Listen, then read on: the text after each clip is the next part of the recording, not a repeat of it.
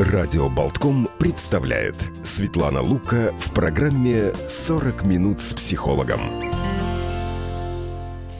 Всем доброго дня. Сегодня у нас премьера программы «40 минут с психологом». И в нашей студии ведущая программы, психолог, консультант и специалист в сфере детско-родительских отношений Светлана Лука. Здравствуйте. Здравствуйте.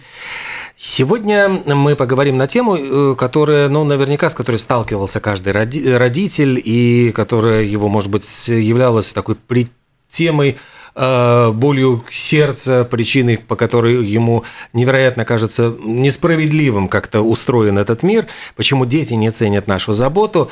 Если вы хотите присоединиться к нашей беседе, звоните. Телефоны прямого эфира 67212 939, 67213 939. Можно также писать нам, задавать вопросы в WhatsApp 230 6191, 230 6191. Э, в самом деле, вот когда появляются дети, это огромное счастье, радость для родителей – но неизбежно приходит тот момент, когда родители, которые вкладывают в ребенка все свои силы, не спят ночами, э, стараются изо всех сил, вдруг им в какой-то момент кажется, что ребенок не ценит эти усилия. Более того, он э, даже демонстративно подчеркивает, что то, что они делают для него, э, абсолютно ему безразлично. И это невероятно обидно, это ранит родителей в самое сердце. И это, конечно, причина очень многих конфликтов в семьях. Это, ну, и причем это история, которая э, характерна не для одной, там, двух, а практически вот она повсеместно встречается. То есть это то, чего вот ну, невозможно, говорят, избежать. Как это, почему такое происходит? Ну, давайте постепенно разбираться. Да, действительно. А, мы же хотим всегда лучшего. Да, и для нашего ребенка стараемся изо всех сил – мы контролируем, как он учится, потому что это он еще пока маленький, ему хочется играть, бегать, общаться, а мы-то знаем, как важно учиться. И вот мы, например, садимся на контроль за его домашним заданием. А, да, может быть, мы поднимаем его успешность в школе, пока он еще маленький. А потом он достигает подросткового возраста и выходит в протест. Вообще говорит, я не буду учиться. И мы думаем, вот мы на него тратили время, вот мы старались. Вместо того, чтобы пойти в театр, мы сидели с этими уроками. А вместо того, чтобы в выходные встретиться с друзьями, мы его наказывали за плохие оценки и сами вынужденно тоже сидели дома. И результат нулевой или отрицательный. Да, действительно так часто бывает, потому что в какой-то момент мы переходим границу а, его жизни вот самостоятельной. Да? То есть нарушить границы можно у ребенка в любом возрасте, даже у младенца, когда нас слишком много родителей. И получается, что это не забота.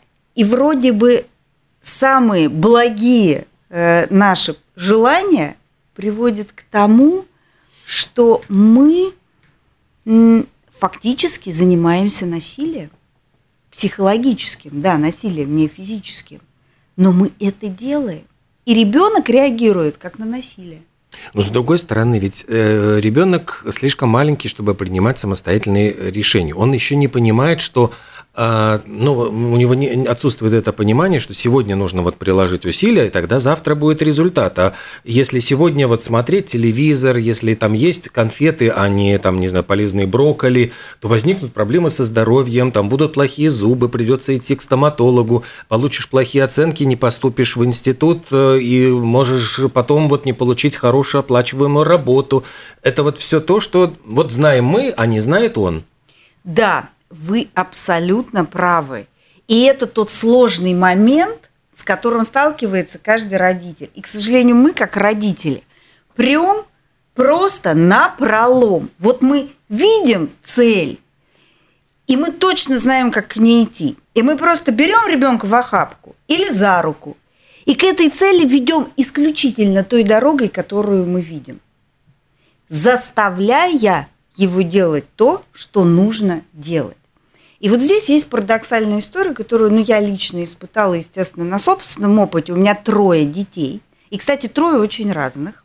И это тоже такой тонкий момент. э, как их по этой дороге вести, да, потому что у меня в школе всегда были проблемы с учителями, которые э, были связаны с тем, что я никогда не проверяла у детей домашнюю работу с первого класса. Ну, никогда. Отчасти потому, что мне было жалко себя, а отчасти потому, что мне было жалко детей. Я очень эмоциональная, если я проверяю домашние задания, в общем, я иногда могу перейти рамки. Э, поэтому я решила, что чтобы все сохранили психологическое здоровье, я этого делать не буду. К чему это привело в итоге? Двое детей уже взрослые, чтобы было понятно. Да, у меня сын аспирант, э, дочка там, сейчас учится в университете, а младшая сейчас уже ей 14 лет, то есть это вот самый вот этот протестный возраст. Все учителя говорят, что она самая мотивированная в классе на учебу. При том, что не проверяются Нет, занятия. потому что это всегда была их зона ответственности. И даже когда они были маленькие. Но давайте честно, не всегда было хорошо. Конечно, были и не сделанные домашние задания. Были какие-то провальные темы, которые они не получали. Учителя с этим сталкивались. Они мне звонили, говорили, сегодня не сделано домашнее задание. Я реагировала очень просто. Я говорю, поставьте двойку. Поставьте двойку. Пусть он или она столкнутся с, про, с последствиями вот этой вот своей деятельности. Не я буду думать, стоять, а вот пусть ребенок столкнется. Вы знаете, научение происходит намного быстрее, чем если мама сидит с этим несчастным ребенком в протесте и делает домашнее задание. Просто учителям с этим сложнее. Но не получится ли наоборот? Вот ребенок получает одну двойку, вторую, третью, и, там, и вот постепенно махнув на себя рукой, все опускает окончательно. Ну, то есть это... Э, и я прекрасно понимаю, что для ребенка, например, вот есть искушение, я сейчас погуляю или сделаю задание. Но если пока я сделаю задание, уже разойдутся мои друзья, и нафига мне вот вечером, с кем я пойду гулять, а так вот я нагуляюсь, а потом я приду уставший, пока я поем, пока там еще приду в себя, успокоюсь, уже поздно, ой, так я не высплюсь, и бог с ним, с этим заданием. Да, э, и на самом деле дети разные. Даже у меня в одной семье, которые воспитываются абсолютно, ну, вроде бы одними и теми же родителями, в одних и тех же ценностях и в одних и тех же принципах, на одного ребенка нужно было поднадавить, а другого ребенка можно было оставить совершенно вот с его долей ответственности за то, что он делает. А, но здесь только родитель знает, как правильно со своим ребенком. Да? Потому что здесь нет универсального рецепта. Дети действительно разные. И кто-то больше склонен вот к такому поведению, как вы описываете. А кто-то, начиная с 12 лет, в состоянии выстраивать э, свой график уже более-менее самостоятельно. А к 14, как моя сейчас младшая, уже это может сделать настолько самостоятельно, что я перестала вмешиваться даже в принятие решений по поводу послешкольных занятий. Она все решает за себя сама. Но есть вот, э, ну не знаю, вот для меня всегда такой яркий пример судьба Бритни Спирс а которая, с одной стороны, была лишена детства, то есть родители ее таскали по всевозможным кастингам, она там должна была сниматься, но зато вот поработав, она получила как бы, стала невероятно популярной, заработала большие деньги – и плюс к этому возненавидела родителей, э, у нее очень плохие отношения с отцом, получила массу психических каких-то травм, которые вот до сих пор там у нее очень аукаются до сих пор. Вот палка о двух концах. Палка о двух концах. Вопрос, чего мы хотим для ребенка? Мы хотим вот такой вот карьеры, знаменитости и успеха, денег и так далее, и готовы платить ее психикой или его сына, да, а, нашими отношениями, ну и по большому счету ей при всей вот этой вот прекрасной декорации, в которой она оказалась, ей жить с этим внутренним конфликтом, с ненавистью к родителям, с потерянным детством, и работать, и работать, и работать с психологом, и прийти к гармонии вопрос. А, либо мы говорим, нет, знаете, вот Бритни Спирс, ее судьба, а нашему ребенку дайте комфорта, ответственности, нашим отношениям дайте вот плодородное поле для того, чтобы мы всегда были близкими и добрыми друзьями. Здесь каждый выбирает сам. Потому что на самом деле без жесткого насилия вот э, таких звезд практически, наверное, мы не найдем. Вот я сразу еще один пример был Мила Йовович, которая всегда вспоминала, что вот ее мама, э, кстати, вот актриса Татьяна Логинова, она ее тоже, ну, с одной стороны, лишила детства, она возила ее все время вот тоже по кастингам, но она благодарна была вот потом матери, говорила, что спасибо, потому что вот она сделала из нее такую очень популярную актрису. То есть она сделала так, чтобы она смогла устроить свою жизнь. А вы знаете, здесь есть на самом деле один секрет. Э, что дети ценят? Давайте вот к этой теме, может mm-hmm. быть, перейдем. Они, э, понятно, что они не ценят и сопротивляются контролю, то, что я называю психологическим насилием. Но они очень сильно ценят поддержку со стороны родителя. Да? То есть даже если мы говорим, есть слово «надо», мы сегодня встаем в 5 утра и едем на кастинг, на соревнования – на дополнительные, не знаю, занятия иностранным языком и так далее. Тяжело. Физически ребенку тяжело. Но если родители рядом, который говорит, я понимаю, что тебе тяжело, я буду рядом с тобой, вот, вот, эту вот, э, вот этот период времени, да, ты будешь не один, но мы будем это делать ради тебя же. Да, когда есть вот эта поддержка, это то, что дети ценят. Угу. И это то, что по большому счету ложится в фундамент э, наших э, с детьми дальнейших отношений, когда они уже станут взрослыми и вроде бы должны понять, ну откуда было наше давление. Да? Тут же еще вопрос, как давить. Мы просто давим жестко, как в случае Бритни Спирс, и тогда мы получаем ненависть, протест, отрицание и так далее – и, в общем-то, разорванные отношения навсегда. Да, и даже если внешне мы будем стараться примириться, это та обида, да, которая она будет подниматься и выплескиваться с завидной регулярностью, и ни один психолог не поможет это вот э, да выплеснуть до конца и, и перест... чтобы это ну, прекратилось. Нет, это будет всегда, да, то есть вот если мы вот настолько жестко это делаем, последствия, к сожалению, вот такие. Но если мы идем через поддержку, понимая, что мы берем на себя ответственность, выстраивая ребенку судьбу, но не ломая ему психику вот этим насилием, да, а мы говорим, вот они мы, ты можешь спросить, ты можешь пожаловаться, я могу тебя понять и, разрач... и разрешить тебе где-то школу пропустить, да, где-то проспать, а, где-то пойти с друзьями погулять вместо того, чтобы делать домашнее задание. Потому что я понимаю, что ты много работаешь, потому что ты уже вот чего-то достиг. Ну вот. У меня сразу вот вопрос с, эм, этими дополнительными занятиями. То есть если мы Понятно, что школа – это школы, но все равно э, дети занимаются в всевозможных кружках. Вот как понять, Э, что нужно ребенку, потому что есть родители, которые считают, что мой ребенок должен стать музыкантом или вот пойти в музыкальную школу дополнительно, кто-то отправляет детей на спорт, кто-то еще куда-то. Вот как понять, что именно это и лежит к этому его душа, а не, может быть, он просто ну, сейчас ленится или там ему некомфортно, а с другой стороны, кого, ну, сколько мы знаем этих историй, когда люди просто заканчивали музыкальную школу, говорили, больше я никогда не сяду за рояль, мне вот просто этого хватило, я никогда не буду музыкантом. Я мечтаю всегда вот быть, э, не знаю, там, художником или там э, писателем, ну, как чем угодно, рисовать картины, а не это. А, вы знаете, здесь на самом деле э, вопрос, который не имеет прям вот одного простого ответа, но я думаю, что нужно учитывать несколько факторов. Ну, в первую очередь, конечно, склонности к ребенку. Причем вот я специально говорю вот это слово склонности, а не желание ребенка, потому что чем бы он ни занимался, он в какой-то момент достигает той точки, когда становится трудно и хочется все бросить. Mm потому что он работает, он не видит результата, и мы, взрослые, очень четко знаем, что есть же качественные скачки, да, когда количество переходит в качество. Yeah. И поэтому нужно много-много-много работать, а потом вдруг раз, и у тебя будет прорыв. Но ребенок этого не знает.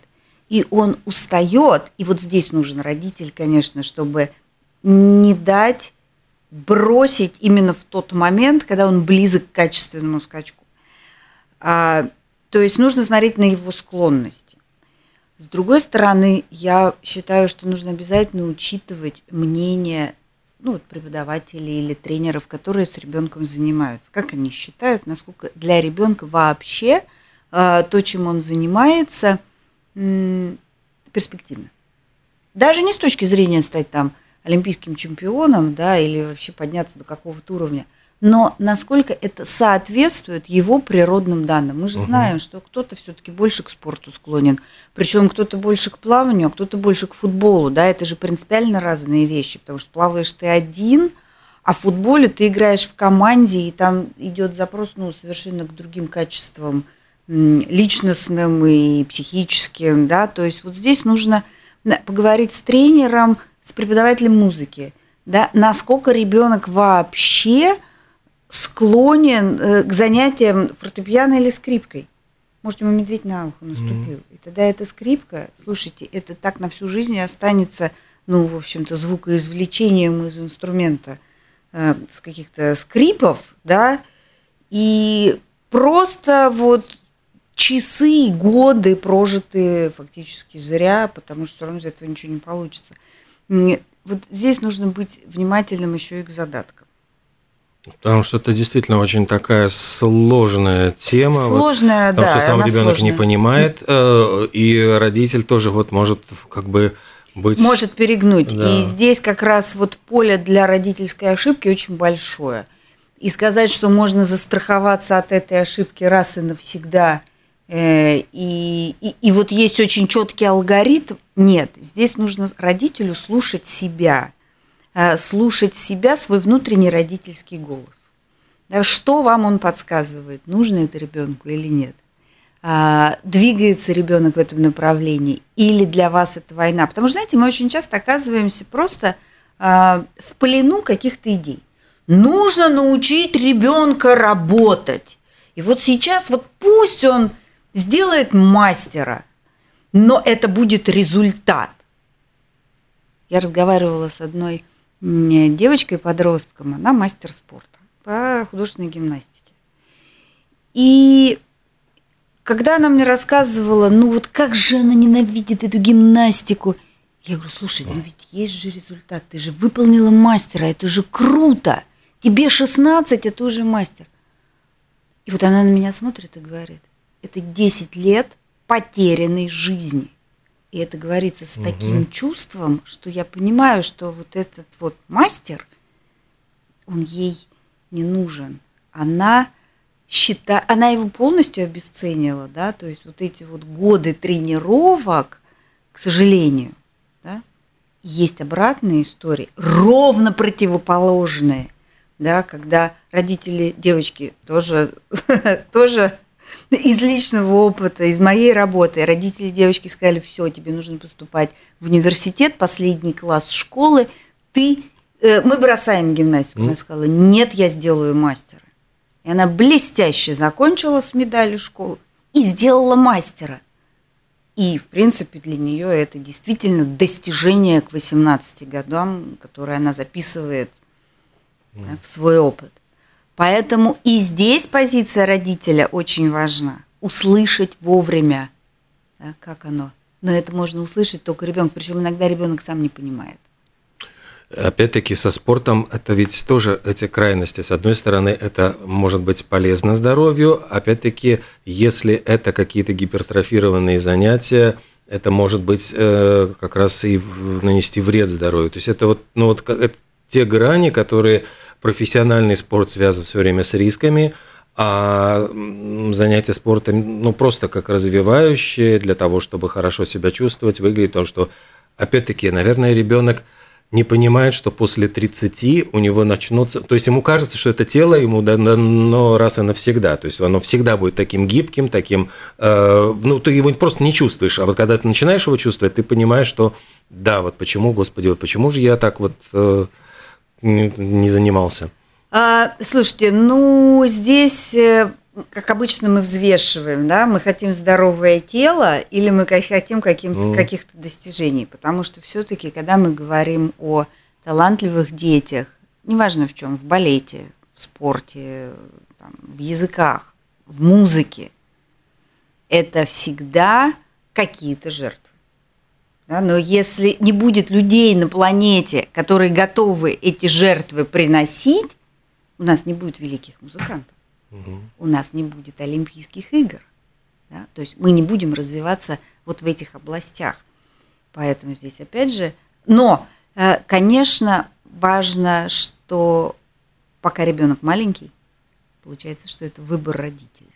Ну да, да? вот тут мы... Вот, вот она ответственность страшная вот эта. Вот как раз мы возвращаемся к этому нашему главному вопросу, почему дети не ценят нашу заботу. То есть мы проявляем заботу о детях, и нужно ли вот быть действительно готовыми родителям к тому, что ребенок э, не воспримет это как заботу, он будет воспринимать это как насилие, и как контроль за своей жизнью, к чего вот к подростковому возрасту у него будет вот накапливаться этот протест?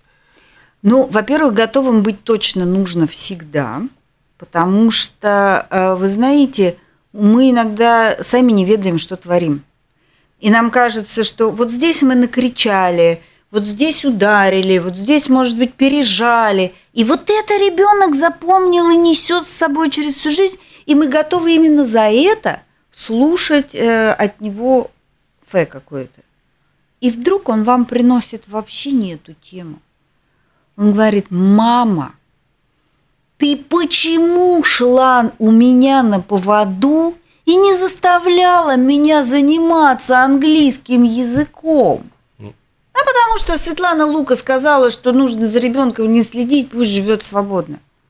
Мама, как ты могла? Ты же знала, что мне это нужно. И вот приходит ребенок 16 угу. и говорит, а я хочу поехать учиться там в Англию, например, да? А мне языка не хватает. Мама, почему так? То есть, в принципе, а, мы все живые, мы все ошибаемся. И пройти вот этот родительский путь ровненько-ровненько, ну, нельзя. И я ошибалась очень много, я от детей очень много слышу. И вроде бы от третьего ребенка тоже совершенно вот не в тех областях, в которых, мне кажется, я проявляла насилие. Так что быть готовым услышать его честные претензии – это очень важно. Но еще, наверное, больший подвиг, что ли, это услышать это и принять.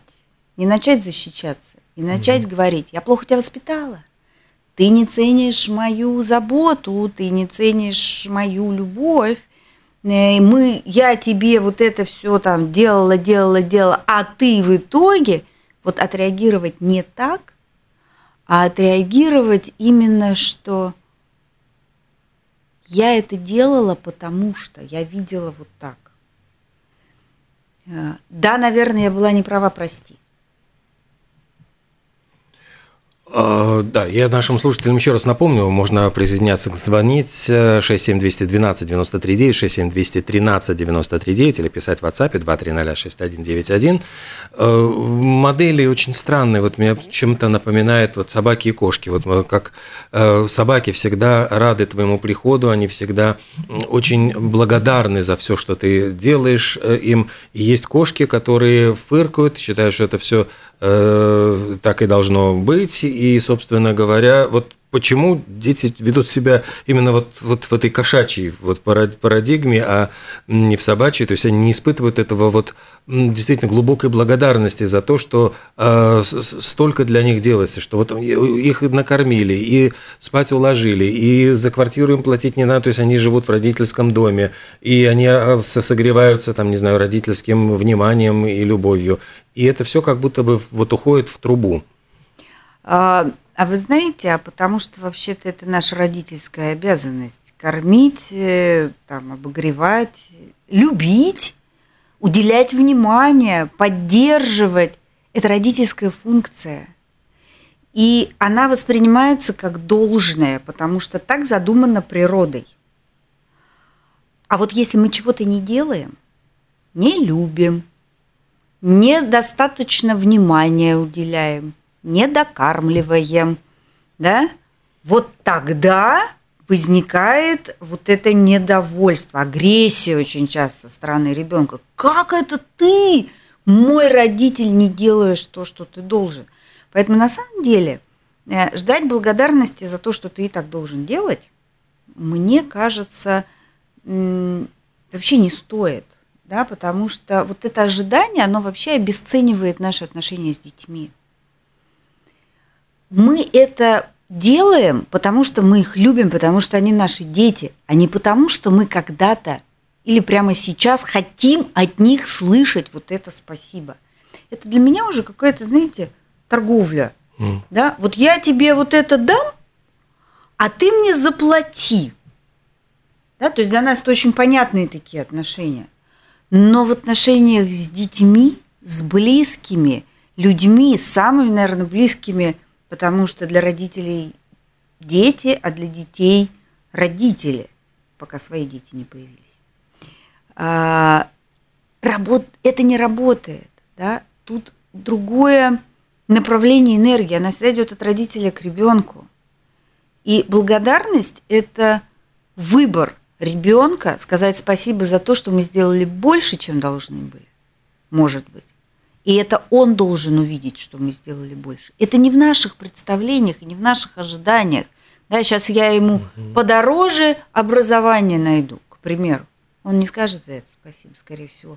Скорее всего, он это воспримет как должное или как негатив, потому что это наши истории. Знаете, мне всегда нравится, когда маленьких детей одевают в дорогую модную одежду. Ребенок это не ценит. И на него чего надели, то и хорошо. Да, потому что его задача играть, э, двигаться в этот момент, ну вот в этом возрасте. И вот все вот это красивое вокруг, это игрушки для родителя, нужно это очень четко понимать. Да? И когда мы за ребенка все себе в голове нарисовали его жизнь, и давай в это вкладывать, это наша игра. Он об этом не просил. Более того, ребенок, если э, испортит эту одежду, поиграв там во дворе, мы же на него еще и накричим, Конечно. и наругаем. К вопросу о насилии, угу. да? И это будет восприниматься как насилие. И ребенок будет агрессировать на вас, потому что вы сдерживаете его естественные порывы. Да? А нам кажется, родителям, что мы ему очень много даем. Вот она, вот эта вот разница в видении, да, того, что Получается, мы делаем. что мы как бы платим вперед. То есть это э, всегда получается плата следующему поколению, да. которое будет э, в свою очередь платить уже да. своим да, детям. То есть это да. такая очень хитрая. То есть мы привыкли, ты мне, я тебе, а здесь эта схема не работает. Не работает, потому что у нас мы все-таки э, биологически остаемся животными. И цель любого вида – это сохранить себя в истории. И поэтому мы выращиваем детей для того, чтобы они могли потом растить своих детей и так далее, и так далее, таким образом сохраняя свой вид. Да, то есть это фактически вот этот родительский инстинкт, который есть на самом деле ну, практически у всех высокоорганизованных животных. И мы точно такие же, у нас это в генах записано, это гормонами очень жестко регулируется. И это только наше человеческое сознание заставляет нас требовать за родительскую заботу какой-то благодарности. На самом деле это культурный момент. Нет этого в природе. Поймут ли они, когда вырастут, что Когда всё... станут родителями. Ох, только тогда. То есть э, ждать еще и ждать, когда они на нас еще и повесят своих внуков, в смысле наших внуков, да. а своих детей, да, тогда, да. может быть, это придет осознание. Ну что же, вот э, что все-таки делать с тем, что дети не ценят и не будут ценить нашу заботу? То есть получается, что нам придется с этим смириться, что ли? Ну, слушайте, вот здесь мне кажется, что нужно сделать немножечко шаг назад – да, и посмотреть все-таки на а, то, а что мы, как родители, в первую очередь должны ребенку дать. Ну, про любовь понятно, да? В чем родительская функция? Ну, собственно, к вопросу о том, что дети ценят. Это понять его и дать поддержку. Причем это вовсе не значит, что э, вот нужно все время идти у него на поводу. Да, вот давайте вот здесь э, все-таки расставим точки над «и» для того, чтобы э, не было неправильной трактовки моих слов. Любой диалог все-таки начинается с того, что мы вначале слушаем. Обычно родители что делают? Они старше, на их э, стороне власть. С этим спорить бесполезно. Родитель, конечно, имеет власть над, над ребенком по множеству причин. Сейчас это обсуждать даже не будем. Поэтому что мы обычно как родители делаем? Мы начинаем громко и четко высказывать свою позицию. Куда нужно прийти? Какими способами надо прийти? Почему он идет неправильно? Что нужно прекратить делать? И что нужно начать делать? После чего, что мы делаем? Мы разворачиваемся, выходим и хлопаем дверью. Мы свое дело сделали. Да? Мы задали программу. Это не диалог. Это в одну сторону поток информации. Но мы же с ребенком в отношениях, он же живой. Да? Поэтому, если все-таки мы хотим донести до него свою идею, то нужно начать с того, чтобы выслушать, а что он-то думает по поводу своего будущего. Это мы хотим, чтобы он стал космонавтом, а он писателем хочет быть. И это совсем разные дороги, да, и это совсем-совсем разные э, истории жизненные. И если мы его все время к этому космонавту толкаем и в центрифуге его крутим, а он стихи по ночам пишет и считает кручение в центрифуге насилием, неплохо было бы знать, а куда он-то идет. И в своей голове – Э, как-то хотя бы увидеть это. Я не говорю договориться, потому что некоторые дети, например, ну, хотят идти в ту сторону, в которую мы как родители вообще принять не можем, да, этот путь детский. Э, мне, например, трудно принять, что кто-нибудь из моих людей захочет быть геймером профессиональным. Ну, ну вот да. это моя история, это, это не хорошо, не плохо, я такая, да? Но мне всегда важно понимать, а он сам что хочет. Потому что ведь он может тоже, ну, э, пример, например, многие девочки хотят стать актрисами, опять-таки, э, вот взрослые родители понимают, что это, ну, связано и с риском, что ты будешь не востребован, что может все-таки вот этих актрис очень много, что это будет, может быть, страшное разочарование в каком-нибудь провинциальном театре, не говоря уже о том, что, ну, мы все помним там эти Харви Вайнштейна, как, в общем-то, ну, могут быть всякие истории как с получением ролей, на которые вот придется идти или не идти. И это, ну, скажем, не та... Вот девочка просто, не, не понимая жизни, она представляет себе совершенно другую вот эту профессию, она может быть разочарована. Может быть разочарована. Поэтому мы встаем с девочкой рядом и говорим, ну вот смотри, да? Но четко понимая, чего она хочет и чего она видит – в этой профессии, да, мы ей говорим, вот смотри, на самом деле будет вот так. И мы вместе с ней идем вот через эти вот картинки, которые видим мы. Но вместе. Мы не говорим ей, ты не понимаешь, это никому не надо. Да? Мы говорим, нет, давай вместе, давай вместе посмотрим. Ты вот так хочешь? Ты к этому готова? И тогда мы четко понимаем, на что она готова идти. Вдруг выясняется, что она-то готова только исключительно на корзины с цветами, угу. да, и миллионные подписки в соцсетях. Да, а все дно вот этой истории, вообще-то она даже не думала об этом. Вот и все. Но для, если ты хочешь, чтобы тебя услышали, первое, что нужно сделать, услышать самому. Услышать и четко понять, и тогда будет понятно, на каком языке разговаривать.